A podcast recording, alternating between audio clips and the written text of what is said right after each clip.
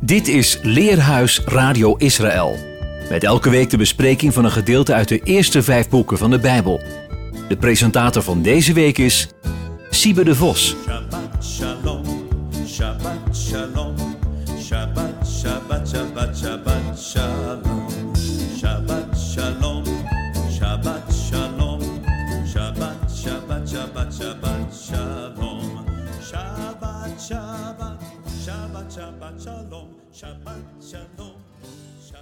Het Torah-gedeelte van deze week heet Wa'era en ik verscheen. De lezing loopt van Exodus 6 vers 2 tot en met 9 vers 35. De Haftarah-lezing is uit Ezekiel 28 vers 25 tot en met 29 vers 21. En de lezing uit de apostolische geschriften is uit Openbaring 16 vers 1 tot en met 21. God spreekt met Mozes over de betekenis van zijn naam. Daarna belooft hij aangaande de redding van de Israëlieten uit Egypte in Exodus 6, vers 6 en 7. Ik de ene uitleiden zal ik u onder Egyptes lasten vandaan. Ontrukken zal ik u aan hun slavernij. Loskopen zal ik u met uitgestrekte arm en grote gerichten. Nemen zal ik u mij tot gemeente. Wezen zal ik u tot God. Weten zul je dat ik de ene uw God ben, die u heeft uitgeleid onder Egyptes lasten vandaan. In vers 8 gaat hij verder. Doen komen zal ik u in het land waarvoor ik mijn hand heb geheven om dat te geven aan Abraham, aan Isaac en aan Jacob. En geven zal ik het u als erfgoed, ik de ene. Daarna stuurt hij Mozes en Aaron naar Farao. We horen de genealogie van Ruben, Simeon en met name Levi voordat het verhaal verder gaat, zodat we goed weten wie deze Mozes en Aaron zijn. Tot aan het boek Joshua zijn deze levieten de leiders van het volk. God gaat verder met het spreken door hen de te volgen handelswijze voor te leggen. Mozes zal als God voor Farao zijn, Aaron zijn profeet. In Exodus 7 vanaf vers 2 zegt God: Mozes, jij brengt alles wat ik je gebied onder woorden, en je broer Aaron voert het woord bij Farao. Heen zenden zal hij de kinderen van Israël uit zijn land. Maar dan zal ik het hart van Farao verharden en mijn tekenen en mijn wonderen vermeerderen op het land van Egypte. Hij zal niet naar jullie horen, Farao. Ik zal mijn hand te voelen geven in Egypte. Uitleiden zal ik mijn strijdscharen, mijn gemeente, de kinderen van Israël, uit het land van Egypte, in grote gerichten. Onderkennen zullen ze, de Egyptenaren, dat ik het ben, de ene, als ik mijn hand uitstrek over Egypte en de kinderen van Israël uitleid bij hen vandaan. Mozes en Aaron confronteren Farao opnieuw, door om voor Israël toestemming te vragen om hun God in de wildernis te mogen dienen. Wanneer Farao weigert, gooit de Aaron zijn staf voor hem op de grond en deze wordt tot, tot een tanin, een draak of krokodil. Maar de magiërs van de koning doen hetzelfde. Alleen de staf van Aaron verslindt hun staven. Hierna begint de lange geschiedenis van de tien slagen. In het verloop daarvan lijkt het er soms op dat Farao toegeeft, maar hij verhardt zijn hart steeds meer. In de eerste cyclus wordt het water van de Nijl als bloed, kikkers bedekken het land en luizen komen op mens en dier. De tovenaars erkennen uiteindelijk dat dit de vinger Gods is, maar er komt nog een cyclus en nog een, want Farao luistert niet. De parasha eindigt met een angstwekkende plaag van hagel en vuur. Toch blijft Farao hardnekkig weigeren om Israël te laten gaan en God te dienen. Exodus 9, vers 35. Sterk blijft het hart van Farao. Hij heeft de kinderen Israëls niet heen gezonden, zoals gesproken had de ene door de hand van Mozes.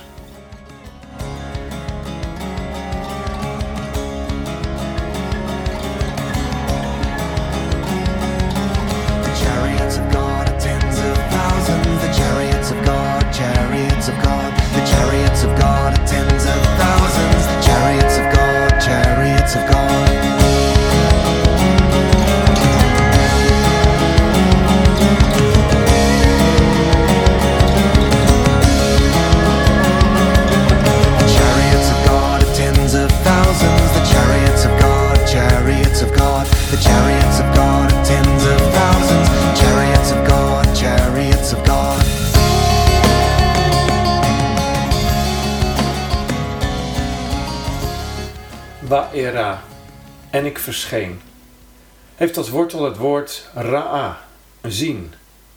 Net als Wajera, en hij verscheen. De parasha waar Genesis 18 mee begint. Daar verschijnt Hashem aan Abraham.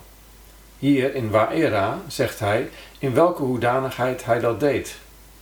Ik ben aan Abraham, Yitzchak en Jacob verschenen als God Shaddai, maar mijn naam, Yod-He-Waf-He, Hashem, heb ik niet aan hen bekendgemaakt. Nu gaat het hierbij niet om het uitspreken van de juiste naam. Het gaat om het wezen van God. Hij werd gekend als El Shaddai. Volgens Rashi kan dat worden uitgelegd als hij is voldoende, hij is genoeg. God had hen beloften gedaan die nu werkelijkheid worden. De generatie van Mozes leerde hem kennen als degene die zijn reddende macht toont om zijn verbond gestand te doen en alle beloften te vervullen. Dat is de diepe betekenis van ik zal er zijn. Hij verandert niet. Hij doet wat hij heeft gezegd. Hij is betrouwbaar. In Exodus 6, vers 5 zegt hij: En ook ben ik het die heeft gehoord het kermen van de Israëlieten, nu de Egyptenaren hen laten sloven. En ik gedenk mijn verbond. En als God gedenkt, betekent het dat hij handelt. Als hij verschijnt, weten we dat vanuit zijn daden. Gods woorden zijn zuivere woorden, in een smeltoven in de aarde, zevenvoudig gelouterd. Psalm 12, vers 7.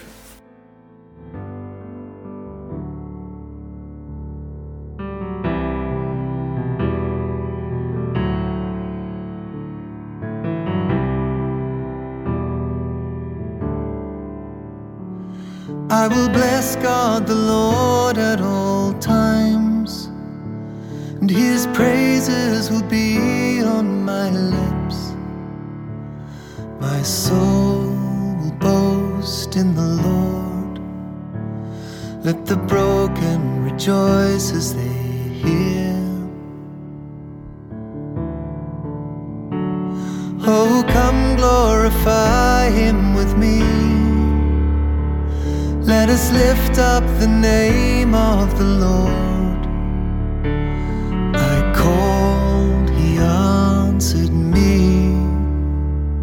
He delivered me from all my fears. If you look to the Lord, you'll shine. You'll never be covered in shame. This poor man called out and he heard him. He has saved me from trouble again.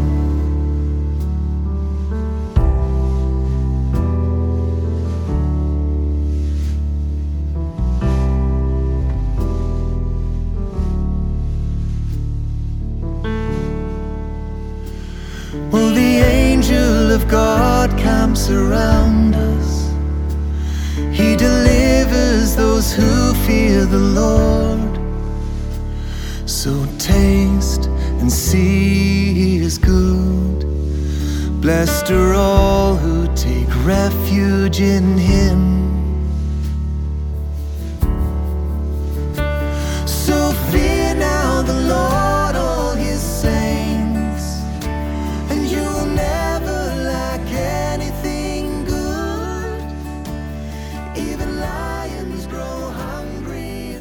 Ik lees Exodus 6, vers 6 tot en met 8.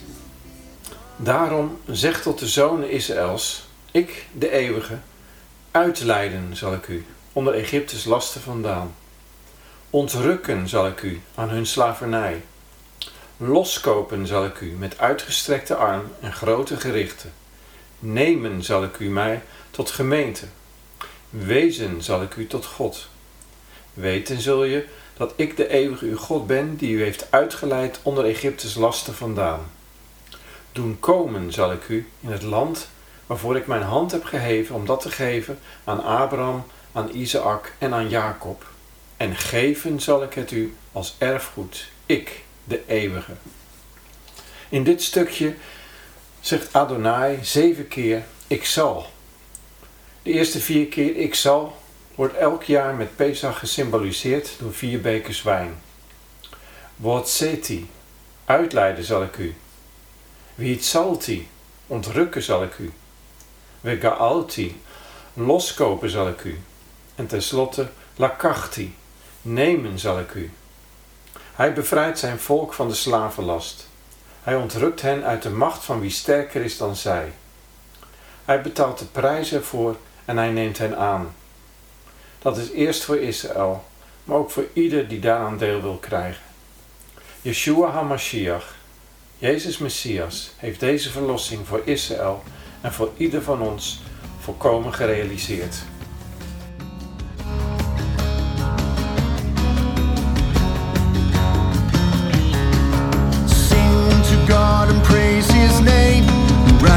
Upon the clouds. Sing to God, upon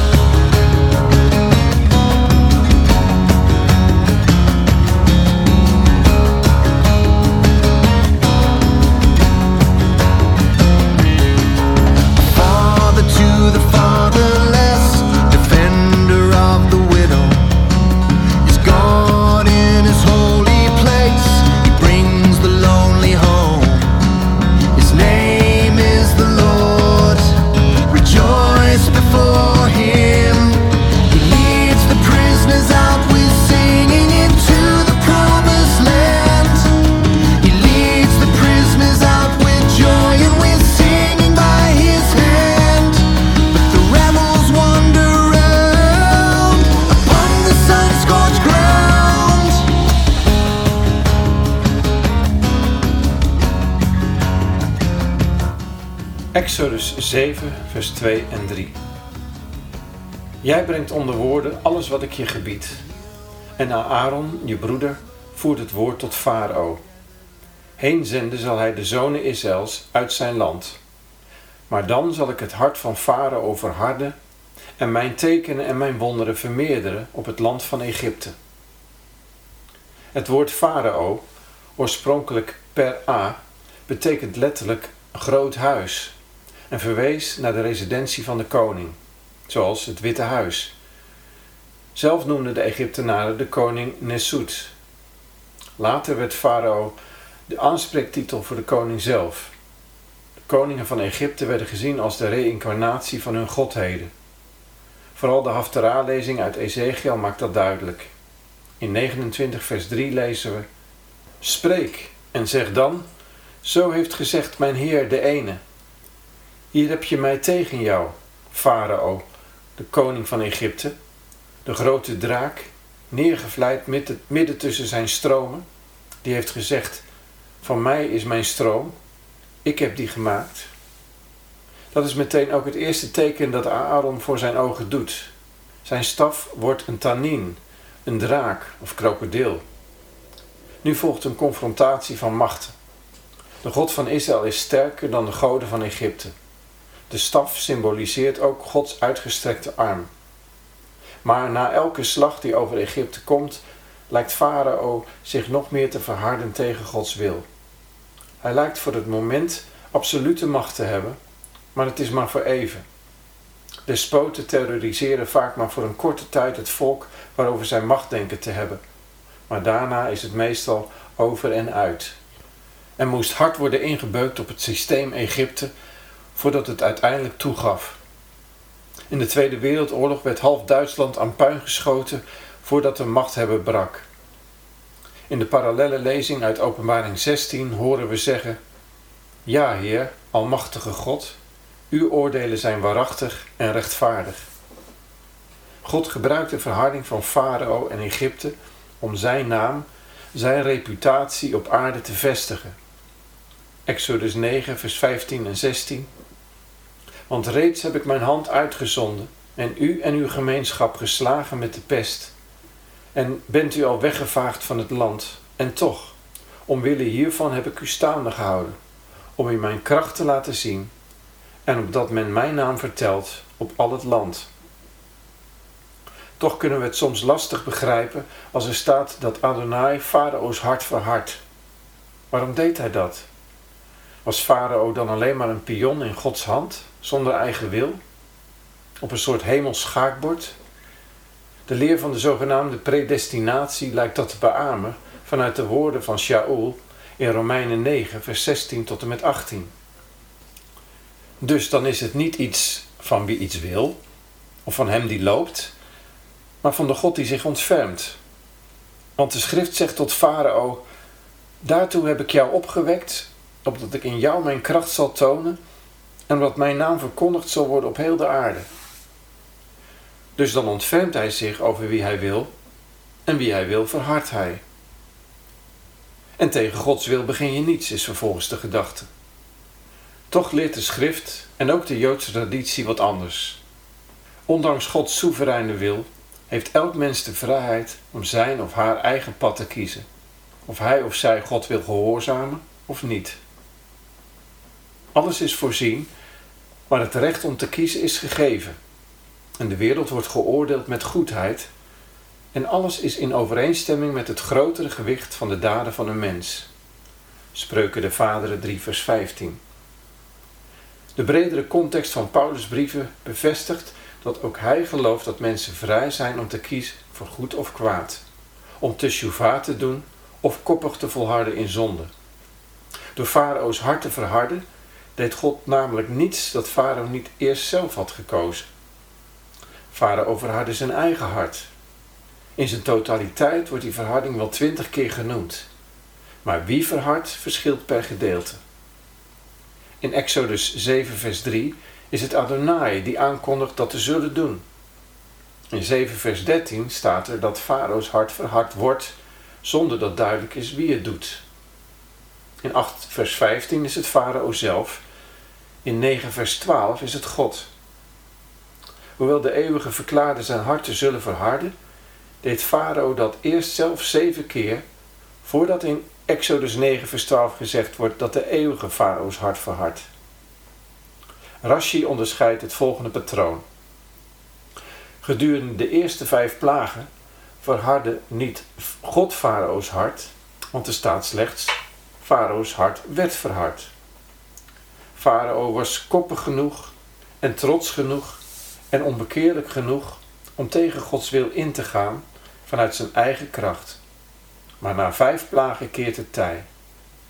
Ariel Berkowitz schrijft: God heeft de overhand, ongeacht wat wij mensen denken of doen. Door middel van de plagen demonstreerde God aan Egypte en aan Farao in het bijzonder zijn barmhartigheid door zijn macht te openbaren, zodat ze zich zouden bekeren. Zijn rechtvaardig oordeel kwam over zonde, afgoderij en ongelovige verharde harten. Tegelijkertijd reikte hij uit in onverdiende genade naar zijn volk Israël en bezocht hij ondertussen ook de geestelijke machten die de Egyptenaren in hun greep hielden. May God arise may his foes flee, and may his enemies be scattered.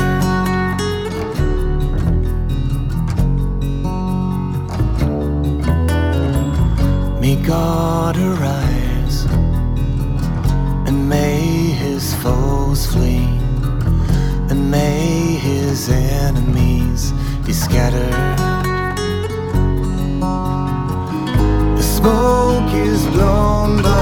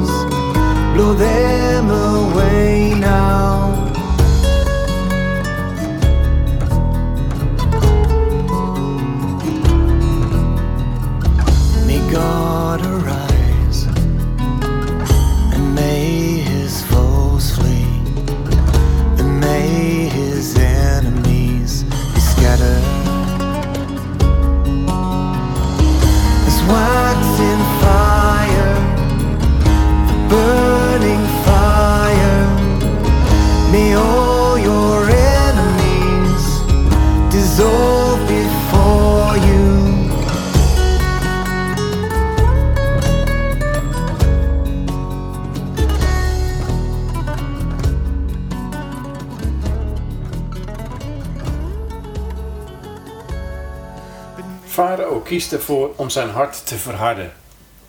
Na vijf plagen besluit Adonai om dat te doen. First Fruits of Zion, Torah Club leraar Thomas Lancaster legt uit dat God niet wil dat een mens door alleen wonderen en machtsvertoon op de knieën wordt gedrongen, maar vanuit zijn eigen vrije wil om hem te dienen. En welke gewone sterveling krijgt zulke kansen om te shuva te doen? Zeven kansen heeft Farao in deze parasha en in de volgende nog drie. Wanneer God Farao's hart verhardt, is dat in feite genade. Maar Farao's eigen wil is daar volkomen bij betrokken. Wat houdt het eigenlijk in, een verhard hart? In het Westen verstaan we dat meestal als ongevoelig, zonder empathie voor anderen. Of je hebt een steen in je hart. Dan gaat het om onverwerkt verdriet of zoiets. In het Bijbels Hebreeuws is het hart juist de zetel van de wil, waar je redeneert en besluiten neemt. Voor het verharden worden drie verschillende woorden gebruikt. In Exodus 7, vers 13 lezen we bijvoorbeeld dat Farao's hart wordt verhard. Het Hebreeuws is hier gazak, versterken. Farao verzet zich en dat besluit wordt versterkt. Denk aan een elektrische fiets die je trapbewegingen versterkt. Soms doet Farao het zelf, soms versterkt de eeuwige. Het tweede woord dat we tegenkomen lezen we in Exodus 7, vers 3. Maar dan zal ik het hart van Farao verharden. Hier staat kasha, moeilijk maken of woest maken. Het roept een heftige reactie op met als gevolg onbuigzaamheid. Het derde woord vinden we in Exodus 7, vers 14. Dan zegt de eeuwig tot Mozes: Zwaar is het hart van Farao. Hij weigert om de gemeente heen te zenden. Het gebruikte woord is hier kaveet, zwaar zijn. Zwaar in de zin van gewichtig. Hij was koppig en trots. In zijn belevingswereld was hij toch zelf de vleesgeworden godenzoon, de zoon van de machtige goden op aarde. En zou hij zich dan laten gezeggen door de God van dat verachtelijke onderworpen slavenvolk? Op dezelfde manier wilde ook Nazi-Duitsland elke verwijzing naar Israëls God onder het tapijt vegen. Maar een verhard hart vinden we niet alleen bij de koning van Egypte. Ook met zijn eigen volk Israël heeft de eeuwige een hoop te stellen, zo weten we uit het verdere verloop van de verhandeling in de Bijbel. Ook Israël blijkt onwillig om naar Gods stem te luisteren en wordt meerdere malen opgeroepen tot teshuvah, bekering. Teshuvah wordt door de profeten in verband gebracht met de besnijdenis. Zoals bij Israëlitische mannen van hun meest intieme lichaamsdeel iets werd weggesneden, zo wil God de verharding uit het mensenhart wegsnijden. De profeet Jeremia klaagt in 9 vers 25 Want alle volkeren zijn onbesneden, maar alle van het huis Israël zijn onbesnedenen van hart. Onbesneden van hart, koppig je eigen weg volgen, hardnekkigheid. In Romeinen 8 vers 8 zegt Shaul, wie zich door zijn eigen wil laat leiden, kan God niet behagen. Je bent er zelfs niet toe in staat. Toch belooft Mozes in Deuteronomium 30 vers 6 dat tenslotte de eeuwige zelf Israëls hart zal besnijden. Midden in de ballingschap bevestigt Ezekiel dat in Ezekiel 36 vers 26 en 27. Geven zal ik u een nieuw hart en een nieuwe geest zal ik in uw binnenste geven. Verwijderen zal ik uit uw vlees het hart van steen en geven zal ik u een hart van vlees. Mijn geest zal ik in uw binnenste geven. Doen zal ik het zo dat je in mijn wetten zult wandelen en mijn rechtsregels bewaart en ze doen zult.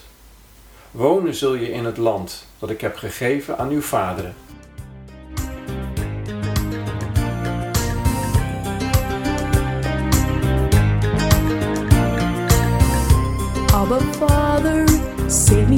This hopelessness. God, my Father, help me fill this emptiness. I ran away from what I knew was true. I need to hear your voice and be close to you. Don't let me fall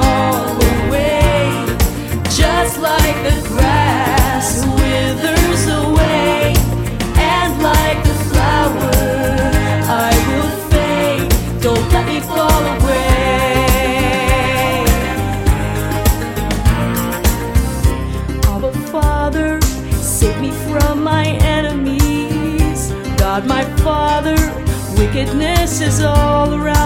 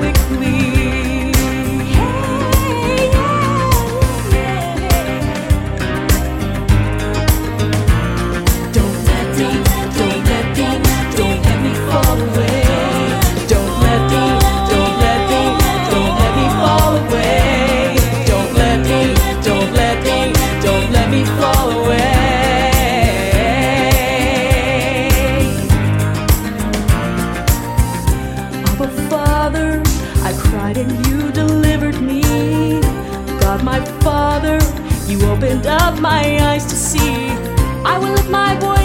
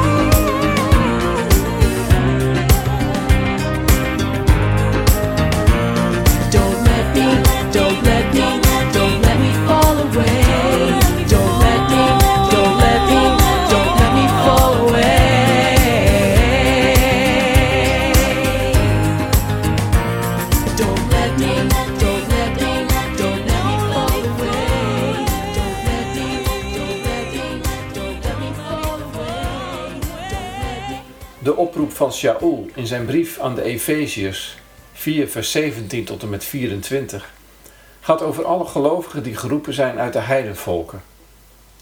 Dit zeg ik dan, en ik betuig het in de Heer. Gij moet niet meer wandelen zoals de heidenen wandelen, in de vergeefsheid van hun denken, met hun doordenken in duisternis gehuld, vervreemd van het leven van God, door de onkennis die onder hen heerst, door de verharding van hun hart. Eenmaal gevoelloos geworden, hebben zij zich onbeteugeld eraan overgegeven om inhalig van alle mogelijke onzedelijkheid hun bedrijf te maken.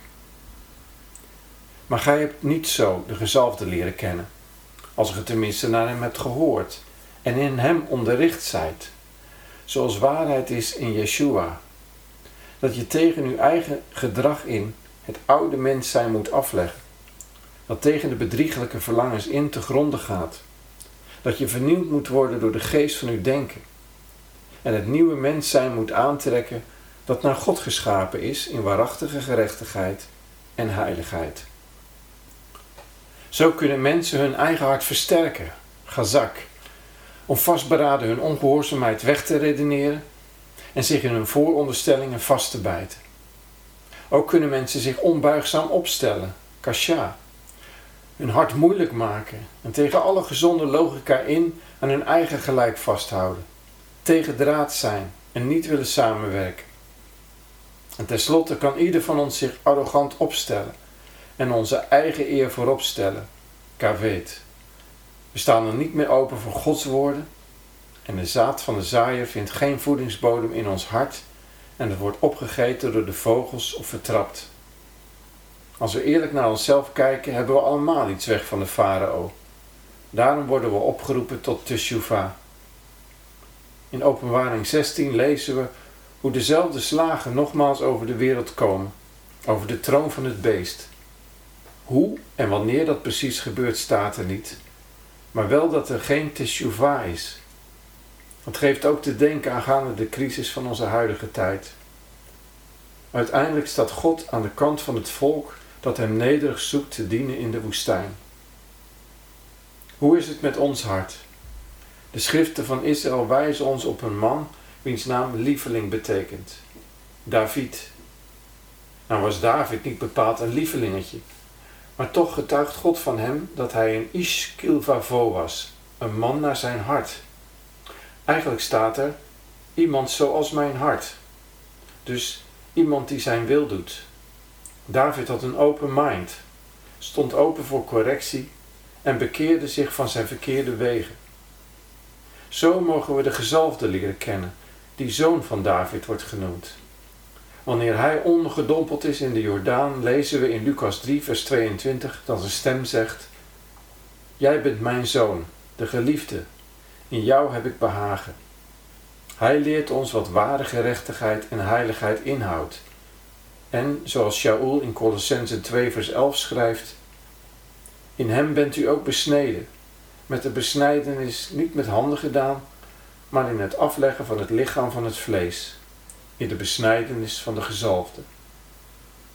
Adonai, verenig mijn hart om uw naam te vrezen.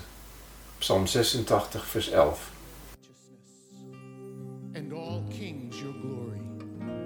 And you will be called by a new that the mouth of the Lord will bestow. You who call on the Lord, give yourselves no rest, and give him no rest, till he establishes Jerusalem and makes her the praise of all the earth. Spirit of the sovereign Lord, come and make your presence known. Reveal